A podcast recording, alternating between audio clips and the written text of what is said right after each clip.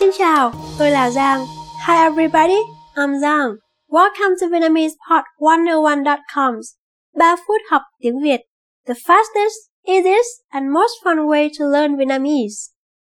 In the last lesson, we learned how to be grateful to people by saying cảm ơn. In this lesson, we'll learn some of the most common greetings used in Vietnamese. Bạn đã sẵn sàng chưa? Are you ready? Chúng ta cùng bắt đầu nhé. So, let's start. The general greeting in Vietnamese is Xin chào. Xin chào. Xin chào means hi or hello and is used when we meet each other. As I already mentioned in the first lesson, you can say Xin chào in both formal and informal situations as well as at any time of the day. Vietnamese people do not distinguish which part of the day they are meeting when greeting each other. So such words as good morning, good afternoon, or good evening are basically not in use. When leaving, we say tạm biệt. Tạm biệt. Tạm biệt literally means goodbye and is considered both formal and informal. Finally, see you soon in Vietnamese is hẹn gặp lại. And again, it is used both formally and informally.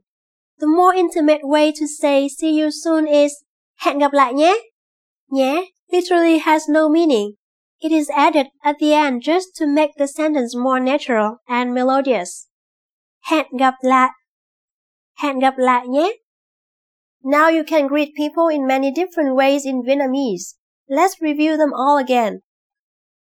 When meeting each other at any time of day, Xin chào. When leaving, tạm biệt. When we will see the other person again, hẹn gặp lại. Hẹn gặp lại nhé.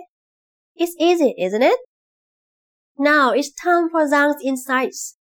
A more natural way to greet someone is to remove the word Xin and just say chào, with a pronoun appropriate for the listener. Vietnamese language consists of a complicated system of pronouns which vary according to gender, age, and the closeness of the relationship. For example, chào bạn, chào anh, chào chị, chào em, chào chú, chào bác, chào cô. Well, this sounds complex, right? But once you learn more, you'll find them interesting. Anyway, the easiest and safest way to greet someone is saying Xin chào and just that.